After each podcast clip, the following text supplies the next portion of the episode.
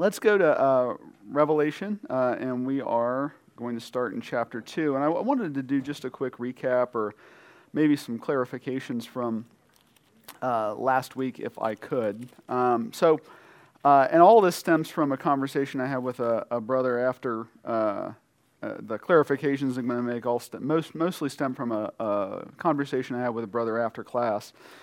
Um, that I thought brought up some really good stuff, and I wanted to make sure that I addressed it or, or uh, talked about it generally. Um, and I'm not to, I won't call the person out because it's that's not fair. But the, when I talked to them, they said, um, you know, I, I was really excited when I saw that that uh, you were teaching this class because it's a, cl- a, subject I'm interested in, but it sounds like we're going to disagree a whole lot. Um, which of course is fine, um, and, and, that's what I said. I, I guess I, I want to encourage you if um, but it, the book doesn't say, um, come let us all get together and agree completely. It says, come let us reason together, right? I, I'm, just, I'm just some guy. So if, if I, you know, if you disagree with something I say, come up and let's talk about it. And like it, the, the unfairest, uh, uh, the thing that is unfairest to you as an audience uh, and the thing that is unfairest to me as a teacher is if I say something that you disagree with and then we don't talk about it, um, right? Because the ultimate the ultimate point is to come to like an, to figure out what this this uh, enormously powerful uh, you know this is the word of life. This this is all we know about the mind of God. This and what we can read in nature. So it it means a lot. It is, it is vitally important that we come to an understanding about it. So if you disagree with me, please, please, please come to the class, first of all. Uh, but second of all, please let me know. Um, and then second, this, this brother brought up a, a couple of things that I, I uh, wanted to, to just address quickly. He, um, he asked me, uh, so do, do you think that the rapture will happen in your lifetime? Um, and boy, that's a loaded question, right? Because um, I don't know how long I'm going to live. right? Like, I, I mean, that, that, that's, that's the first thing, right? That my, my own life is, a, is an unknown quantity. Um, so, how, how, I don't know. Um, the, the real answer, of course, is how, how would I know uh, if, if the rapture is going to happen during my lifetime? I said, it wouldn't surprise me, right? If it, I, I would not react with shock if it happened before I finished this sentence, right? Um, and it also wouldn't surprise me if people were kicking around this old ball of dirt 10,000 years from now. It, it's up to the Lord, it's not up to me. Um, I, I, do think, um, so I, I talked last week about that danger of like having a present viewpoint, right? Everybody thinks that the age they live in is the, the end of history Always. Like that's always been true. Um, what, why would Jesus come back because I'm alive? I'm, I'm just some guy, right? Um, so uh, I, that I, but I thought that was worth addressing or worth talking about that that kind of idea. And then finally, I made the statement last week uh, that there's no Bible code. Stop stop looking for a Bible code. Um, there's no secret hidden message in the Bible. Um, it's, it's, it is what it says it is. Um, and he said, uh, he directed me to the works of a guy named Chuck Missler. Chuck is a, a, pastor and theologian. He has a YouTube channel. He's a pastor of a big church. And he's a, also a data scientist. Um, and um, part of his work, well, a lot of his work is just the kind of hermeneutical teaching I, that I'm trying to do, like expository teaching I'm trying to do. Um, but part of his work is, is uh, showing, like through a statistical analysis of the language that's used in the Bible, um, that it, it can't have been written just by people. Right? Like there's a, an intelligence behind it that ties all these works together in this, uh, this really powerful way. Um, and, and, I, I guess I want to I want to be clear. When I say there is no Bible code, I don't. I mean there is no hidden knowledge that you have to know to understand and receive the word of salvation, to understand the gospel and react to it. Um, if, if Chuck Missler is right and it demonstrates that in the, the, the, the, statistical analysis of what's in here that's done by computers or whatever demonstrates that there's a superhuman intelligence behind the Bible, that's great. I'm all, I'm all for it. Uh, it's certain sure that the, the Jews didn't have access, right? The, the people who wrote this didn't have access to a supercomputer. Um, so, uh, sure, I, am willing to uh, allow us how that, that could be true.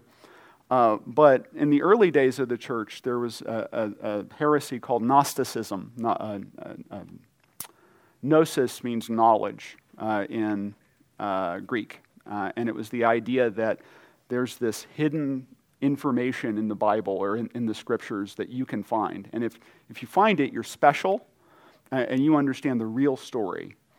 Uh, and I, I want to reject that completely. That's what I mean by there is no Bible code. So, um, I, I also, I, I just, uh, I, so this whole thing is the gospel, right? The good news of Christ's coming.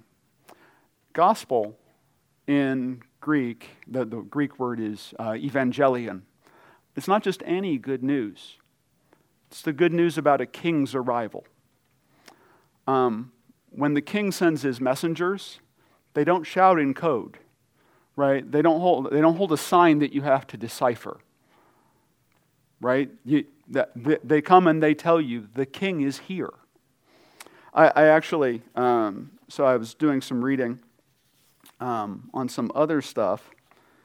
And there is in uh, the, uh, there's a small town in Turkey, Priene, where there's an inscription uh, that they, they dug up out of the earth. Uh, and it has uh, a dedication uh, to Augustus. Augustus was the emperor of the Roman Empire at the time, he was the first Roman emperor.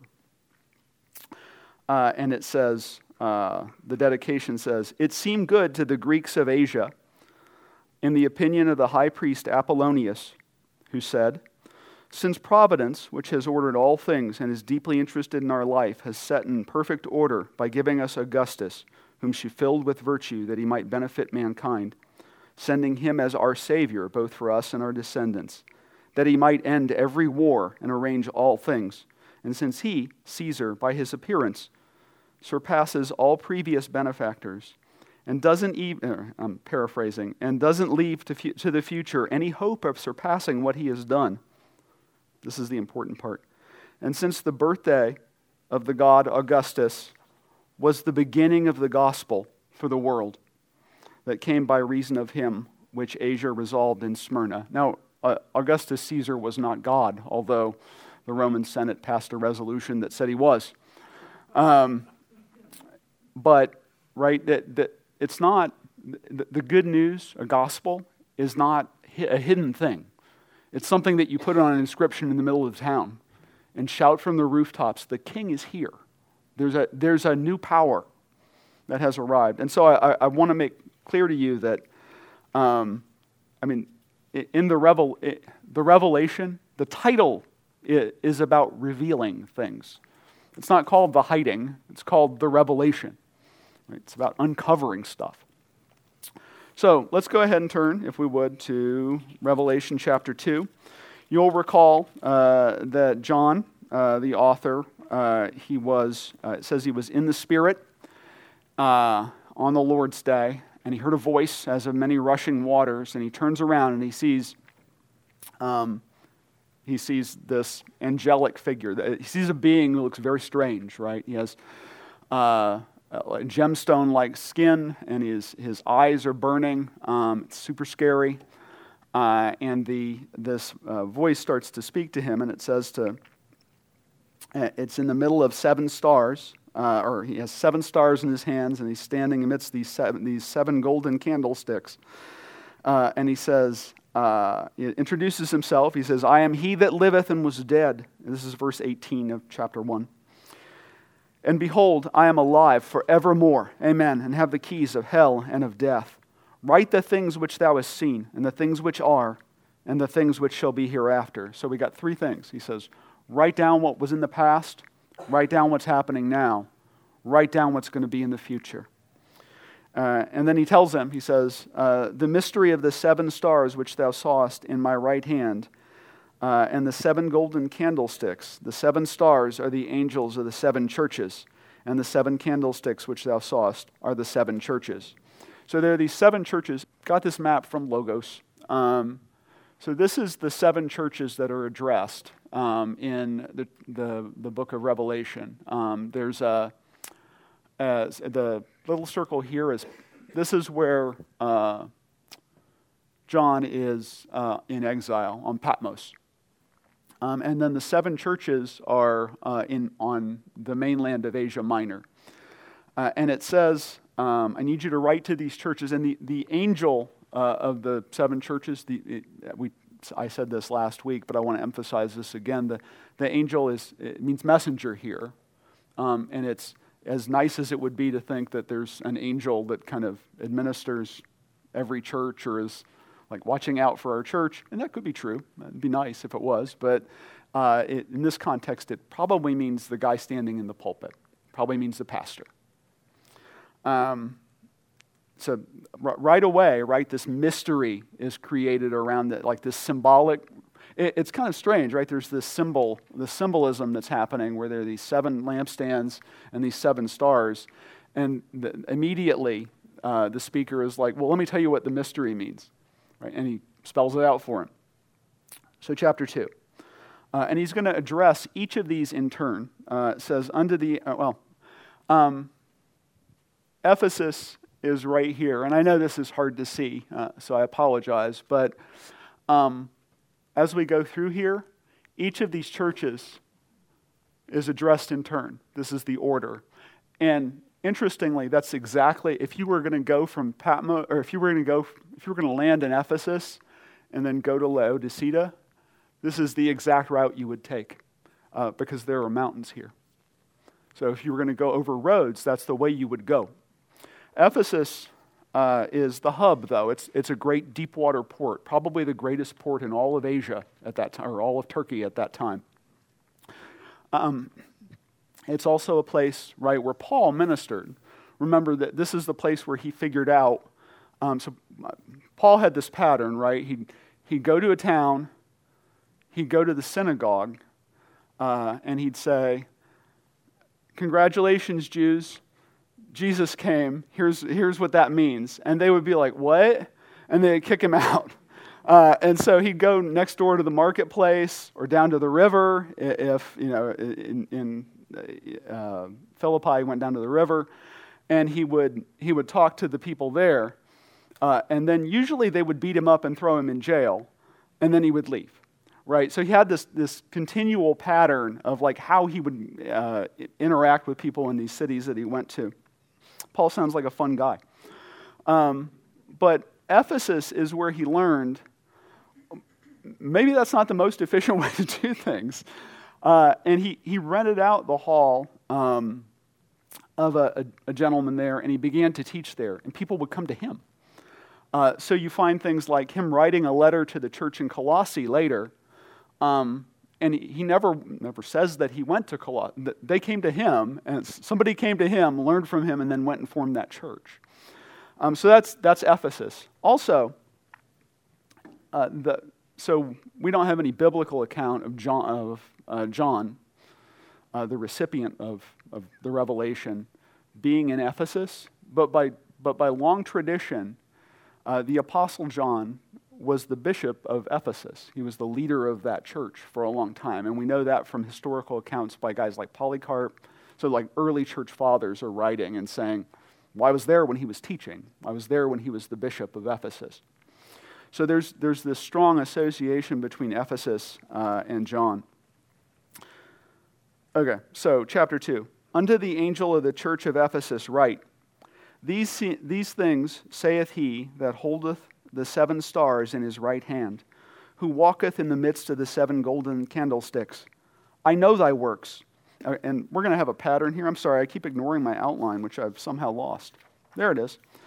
Um, So we're going to have a structure in each of these letters, right?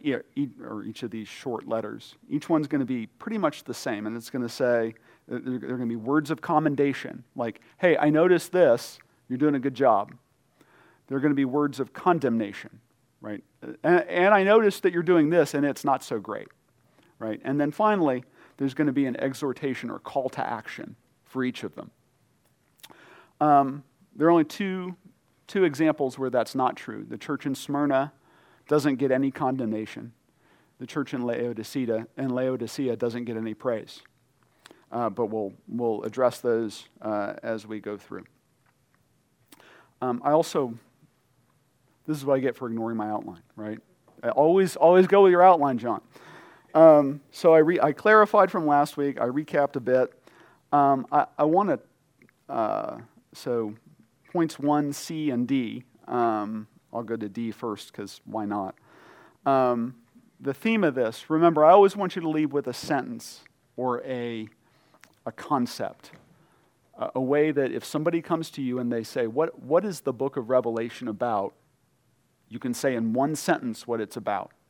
And what it's about is that the Lamb overcomes the systems of the world. All the time. That's, that's literally the theme of it. Jesus is, the kingdom always defeats the empire, every time. Um, and then jumping up to C, uncivil worship, because I really skipped over this last week. Um, the, uh, I, I said last week, and it's true, that uh, in the ancient world, like we, we have this concept of uh, religion as being very separate from politics. And in fact, we start to get super uncomfortable uh, if the two are mixed together in any real and significant way. Um, y- you could not be that way in the ancient world, it was impossible. So, this is, uh, this is an inscription, uh, again, found in Asia Minor. Um, and again, uh, it is related to Caesar Augustus um, who wrote a. Um, so imagine having this much power. He, he wrote a, a, a short work in Latin called uh, the Res Gestae. That means the things that I did. Uh, and he had it printed up on two, or in, in, in, inscribed on two huge brass monuments, uh, pillars in Rome. And then he had a copy made in the capital of every province uh, and every major port uh, in the ancient world that where Rome had reach.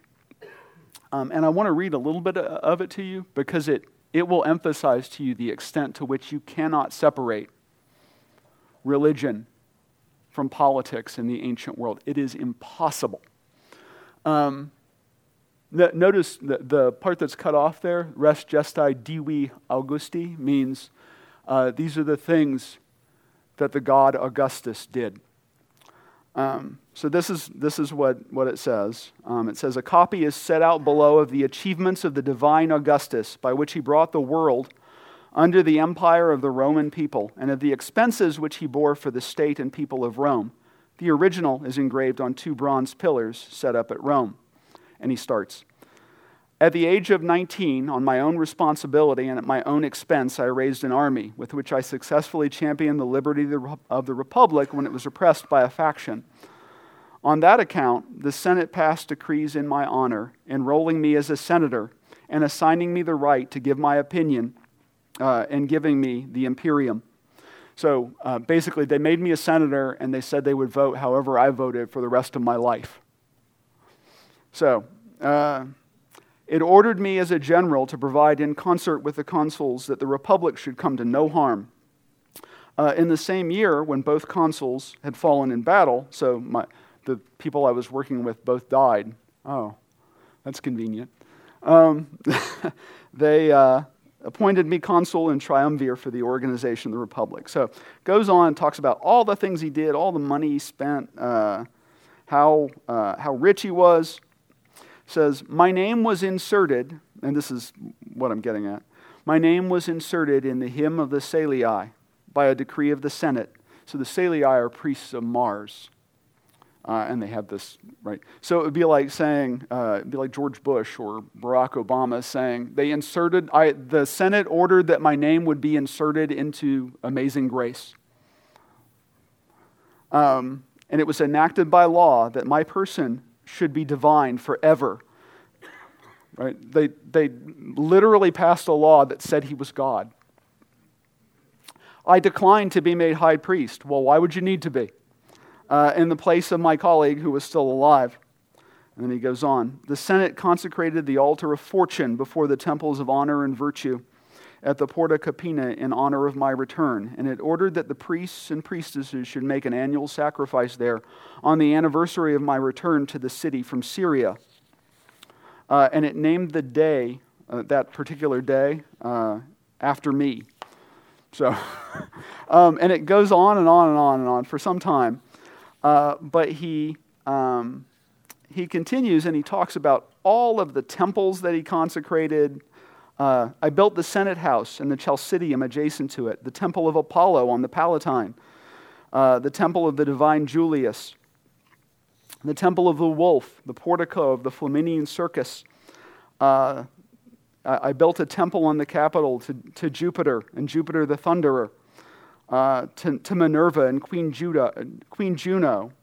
Uh, and he goes on and on and on and on and on.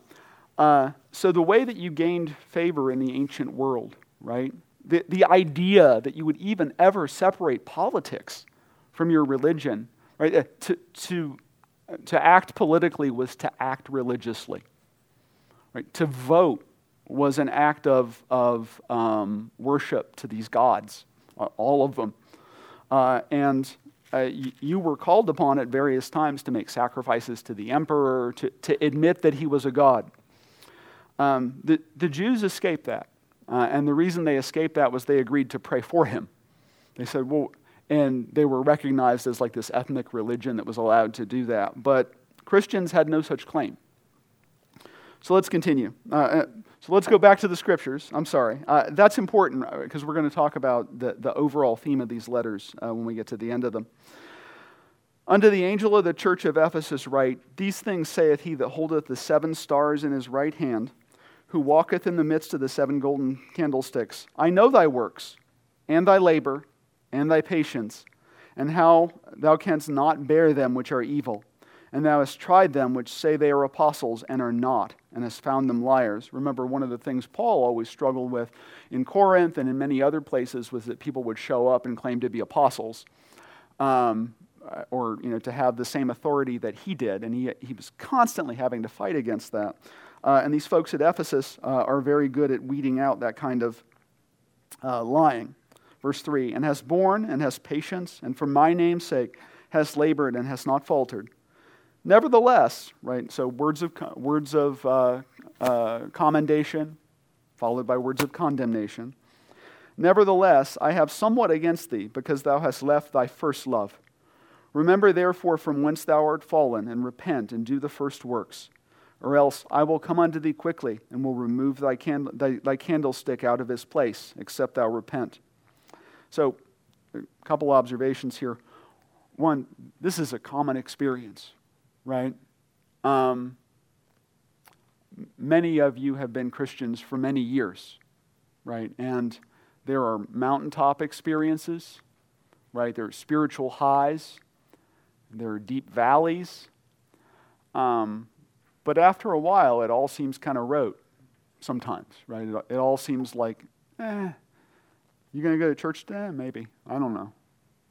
Um, right? It, it is easy right? And that when you, you move past that, that passion that you have for the Word and for God early on uh, in your time as a Christian uh, to fall. And that's true of churches as well. And it was true of this church. Um, I was reading a commentary on this, and the, the commentator noted that uh, Ephesus is in Turkey, um, right? And Turkey today is 98% Muslim. Um, and most of the people who attend church in modern day Ephesus are from their expats from Nigeria or from other places. They're not, they're not Turkish, right? They're not people who come from Asia Minor. Uh, so you have to wonder whether God didn't remove the lampstand, right? As he said he would, right? He'd take away their church. Uh, verse 6 But this thou hast, that thou hatest the deeds of the Nicolaitans, which I also hate. Now, at this point, you should ask yourself, well, what's a, what's a Nicolaitan? um, and, and, and nobody, nobody really quite knows. Um, the, it, is, it is definitely a sect of uh, a, a, heretical sect. They believe something uh, that's, that's gotten under the speaker's skin. Um, and the, the evidence from later on in Revelation and from early church fathers suggests that they were people um, who uh, they, uh, they believed that uh, in a, an idea called antinomianism, which, which is a long way of saying you can do whatever you want. Right? God, if, if God likes forgiving me so much, I, I guess I'll oblige him, is kind of, is kind of the idea. Um, like there's no, um, there are no limits to what we can or cannot do uh, behaviorally. Like there's no sanctification in their idea. Um, and so you find them uh, engaging with temple prostitutes, you find them doing all kinds of crazy stuff. Um, and these are, these are the folks maybe who wouldn't have a problem saying, well, I got to pay my taxes, and to go pay my taxes, you, you got to make a sacrifice to the emperor. Whatever, I'll go do it. Um, that there is in there, and we'll see again later, but because uh, they're referred to again, but the the idea is one of compromise, right? Of um, joining with the world. Verse 7 He that hath an ear, let him hear what the Spirit saith unto the churches. To him that overcometh will I give to eat of the tree of life, which is in the midst of the paradise of God. Second, and unto the angel of the church in Smyrna write, These things saith the first and the last, which was dead and is alive. I know thy works and tribulation and poverty, but thou art rich. And I know the blasphemy of them which say they are Jews and are not, but of the synagogue of Satan. Remember, this is also something that Paul struggled with continually, right? Is uh, what, what a lot of modern pastors and preachers call, call Judaizers, Judaizers, right? It's people who are um, uh, Jews within the ch- who are maybe they're within the church and they're like, no, th- this should really look a whole lot more like Judaism than it does, right? You, you guys need to, you, you, y'all need to get circumcised. You need to follow the kosher laws. You need to do all, all of the things that you would do as a good Jew if you're going to be a Christian. Um, and of course, that got decided conclusively at the Council of Jerusalem, um, where kind of the great divorce between Christianity and Judaism happened, right? It, it, was, it was decided there the law is not obligatory, right? You, you don't have to get circumcised if you're a Gentile. Um, can, can you imagine if. if Tony was up here preaching and he's like, if you get saved afterwards, we've got a room in the back where uh, we have uh, somebody on staff. Maybe Chris will help you out. Um, so, um, so anyway, um, so fear none of those things which thou shalt suffer. Behold, the devil shall cast some of you into prison, that ye may be tried, and ye shall, ye shall have tribulation 10 days. Be thou faithful unto death. And 10 days here is symbolic. Uh, seven is the number of perfection, and 10 is more than that. So it means you're going you're to be persecuted for a long, long time. Be thou faithful unto death, and I will give thee a crown of life. He that hath an ear, let him hear what the Spirit saith unto the churches. He that overcometh shall not be hurt of the second death. So this is especially important for Smyrna. This is a martyr church. Um, and we, we know this from the church fathers, from early church history. Uh, this church was under attack uh, almost from the moment of its inception. Uh, it's uh, Polycarp, who was a bishop there uh, in about 150, uh, was martyred. Um, many others prior to that were martyred as well. Polycarp's a good story. Um, he was discipled by John, according to his own account. Uh, and when they, uh, when, they uh, when the authorities tied him up and were going to burn him, they gave him a chance to renounce. He was 86 years old, which is very old for, for that, you know, that, that era of the world. And they said, uh, we really don't want to burn an 86 year old man, so maybe if you could just give up this nonsense, uh, we, would, we won't burn you. And he said, um, I've known the Lord for 40 years, and he's never disowned me. And they, and they burned him, right? But that's the kind of strong faith that existed in Smyrna. It's also the reason they don't get any condemnation here. I'm sure they did things that were wrong. Uh, I'm also sure that, that Jesus was giving them a pass here because they were a church under attack. They were, they were a martyr church from the very beginning. Let's go to verse 12. And to the angel of the church in Pergamos, right? These things saith he which hath the sharp sword with two edges. I know thy works, and where thou dwellest, even where Satan's seat is. So, little context here. Um, the, uh, the, the, town of Pergamos, uh, two things about it. Uh, one, it had one of the greatest libraries of the ancient world. There were three great libraries in the ancient world. One, one was in Alexandria, Egypt. The other was in Ephesus, and the last one was in Pergamos. Pergamos is where paper was invented, which I didn't know until today. Um, but you know, before that, you would write on sheets of flattened plant matter. Um, this is like the first industrial process of like making actual paper, or you would write on hides. It's also where the book was invented, like a book like this one instead of a scroll. It's why I can. It's why I can teach you in 40 minutes instead of 16 hours because I, I, have to crawl through the scroll or memorize it. Um, it also was the home of an enormous temple to Zeus.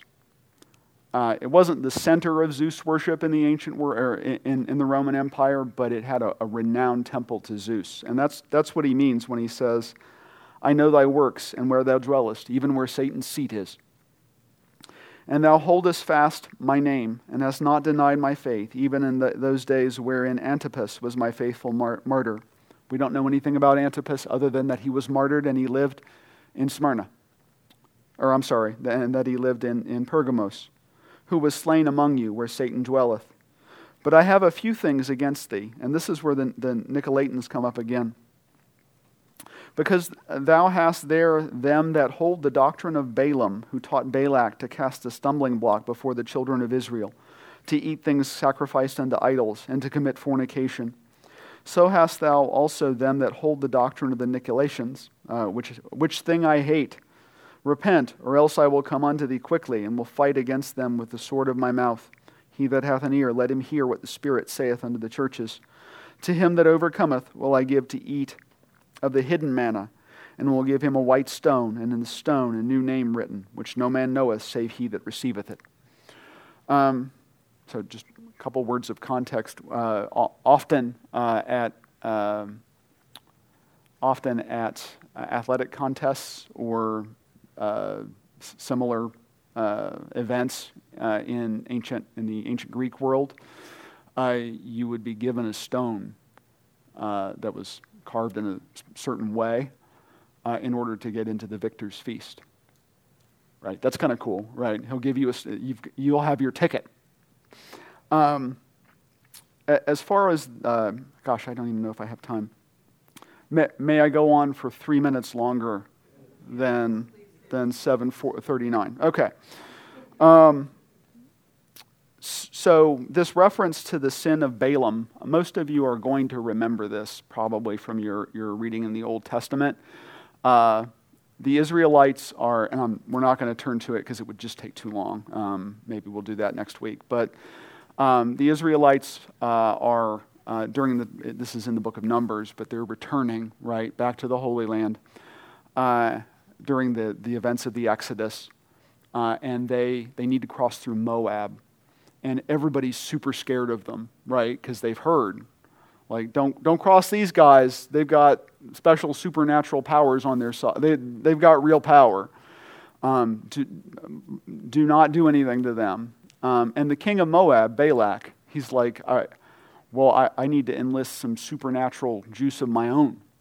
And he goes to this prophet, Balaam, uh, and asks Balaam to, uh, to curse uh, the children of Israel. Uh, and there's a long story. It involves a talking donkey. It's very fun. But um, it, it, it, doesn't work out so well. But what happens after that is that Balak figures out well, if you can't, if you can't beat them, just love them to death. And he sends, sends the women of Moab into the camp, uh, and uh, they, you know, the, they seduce the men of Israel, and uh, it, during that process, right, the men of Israel start to worship the gods of the Moabites, uh, and it, it creates this, this, this fracture in the Israelite nation. Um, so the idea here is, we don't know how bad it got uh, in Pergamos. We don't know but it, it suggests, right, that the, the sin of the Nicolaitans or the doctrine of the Nicolaitans is the idea um, that it's that you can live however you want, right? You, you um, in this culture at this time, um, like cult prostitution, sex, um, just any kind of hedonistic activity you can think of was, inter- was, was in- intertwined with worship in this, inc- in this really, really, um, you, you, can't unlink them uh, to these people, to this culture. Uh, and so it, it's not hard to imagine people coming into the, the, the church at Pergamos and saying, what, what's going on here? Uh, are we going to have the love, the love feast? And then uh, are, there, are there cult prostitutes? How, how's this temple work? Right? And, and the Christians who are there are like, that's not, no, that's not how this works. and they're like explaining it to, they're like, what?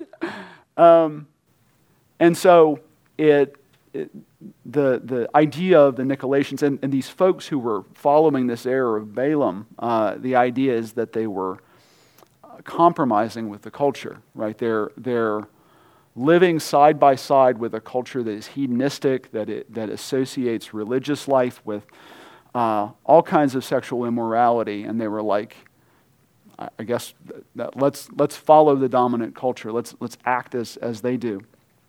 Um, and we'll get into this next week. Uh, but I, I want to suggest to you that uh, in these letters and the rest of the letters, which we'll go through very quickly next week, the, the remaining three, um, what you're seeing is that the theme is are, are you going to be like the culture? Are you going to be like the world? Are you, are you going to compromise with the, the way that, that the, the Roman imperial cult the, the, the pagan cults around you. The, this is just the same dilemma as from Judges and all the Old Testament all over again, right? You live side by side with these people. I'm telling you, be separate from them, be different. Are you going to be or are you not? Because if you're going to be like them, you're not being faithful.